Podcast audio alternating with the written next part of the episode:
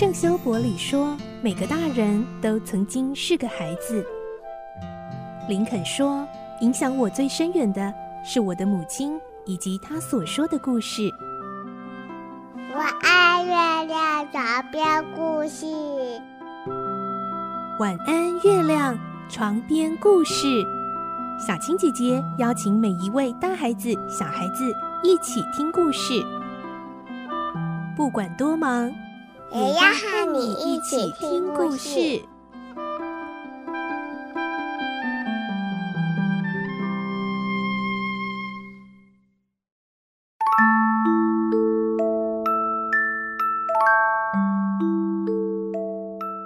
晚安，欢迎你和我们一起听故事。我是小青姐姐，我们继续来听《格列佛游记》，今天是十六集。我们会听到格列佛发现他身处的田地每株稻草都好高好长，他还看到两个巨人在田里。他们发现了小小的格列佛，会怎么对待他呢？来听今天的故事。《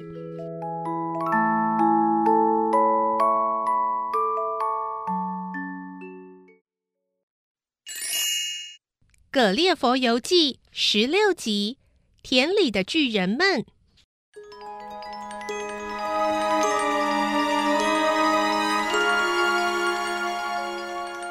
我吃惊地看着周围的草，发现它们竟有二十英尺长，比两个我加起来还要高呢。收割的季节快到了，麦子长得至少有三十英尺高。麦田里的小路在我眼里又宽又长。我慌张而且茫然地向前走，走了一个钟头，好不容易才到达田地尽头。那里围着一道至少一百二十英尺高的篱笆，树木更是高得看不见树梢。这、这、这是台阶吗？从这块田到邻近的田地中间有段台阶，每一级都有一个人的高度。这该怎么办呢？我正想在篱笆中找一个空隙穿进去时，忽然发现林田有一个大巨人正踏步向这儿的台阶走来。他的身材和刚刚在海里的那个人一样。从近处往上看，他的头像教堂尖塔那样的遥远。上帝啊！我惊骇万分地跑进麦田里躲了起来。那个大巨人站在台阶上，转身面向右边的林田叫了几声，音量比传声筒还要大好几倍。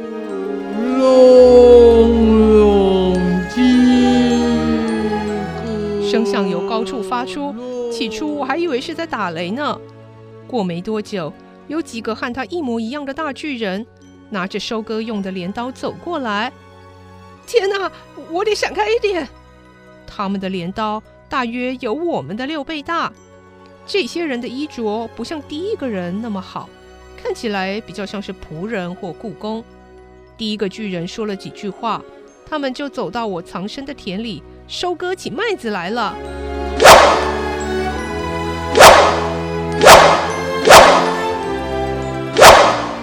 糟了，我得赶快溜啊！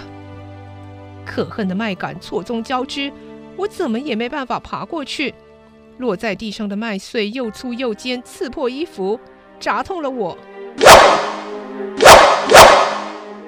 割麦的巨人离我身后不到百码，我感到十分疲倦、沮丧又害怕。如果被这些大巨人抓住，大概一口就被吃掉了。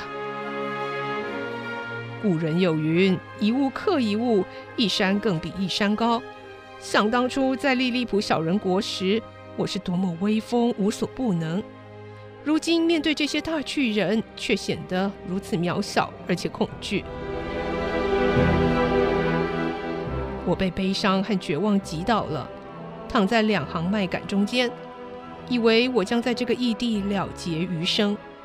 正在胡思乱想之际，一个割麦巨人走上前来，离我躺的麦田不到十码，只要他再向前走一步。我就会被踩死在巨大的脚掌下，我吓得高声尖叫：“哎，注意你的脚，别踩到我！”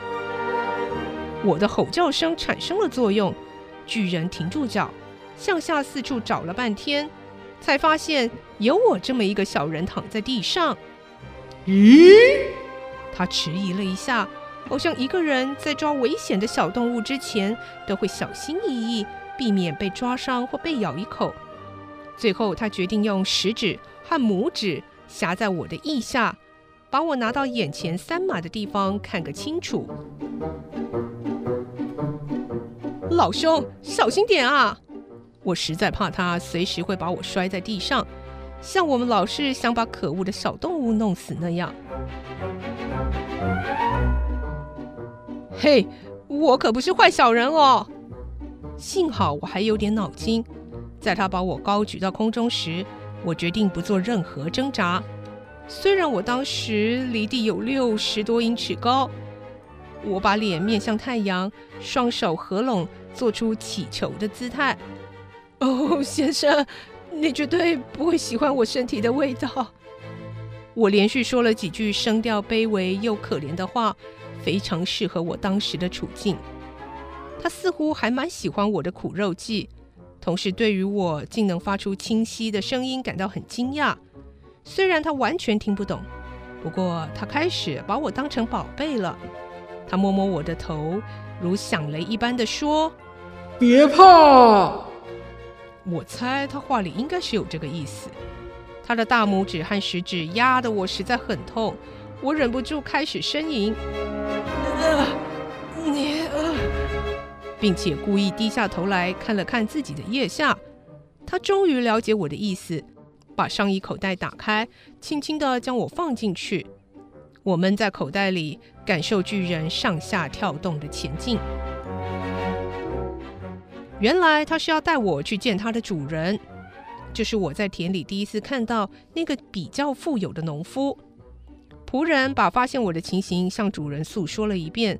富农看着他，把我从口袋里拿出来，兴奋地叫工人通通都过来。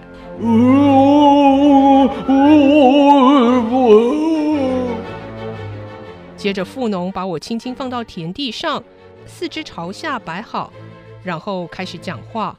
似乎在问手下有没有看过像我这样的小动物。我可不愿意像乌龟一样趴着，马上站立了起来，但却故意慢吞吞地踱来踱去，好让这些人晓得我没有要逃跑的意思。他们很感兴趣地围着我坐了下来，以便看清楚我的行动。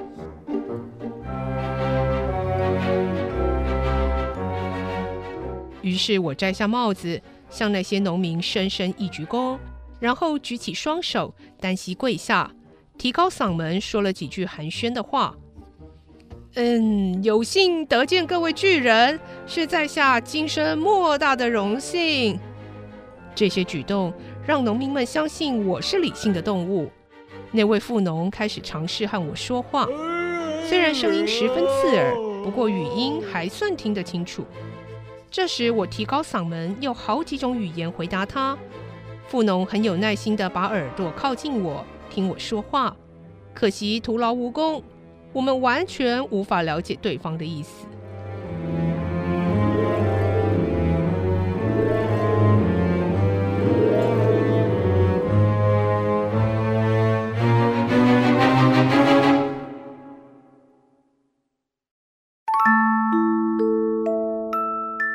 今天的故事就先听到这里了，下个星期再继续来听《格列佛游记》。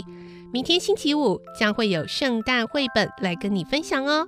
我是小青姐姐，祝你有个好梦，晚安，拜拜。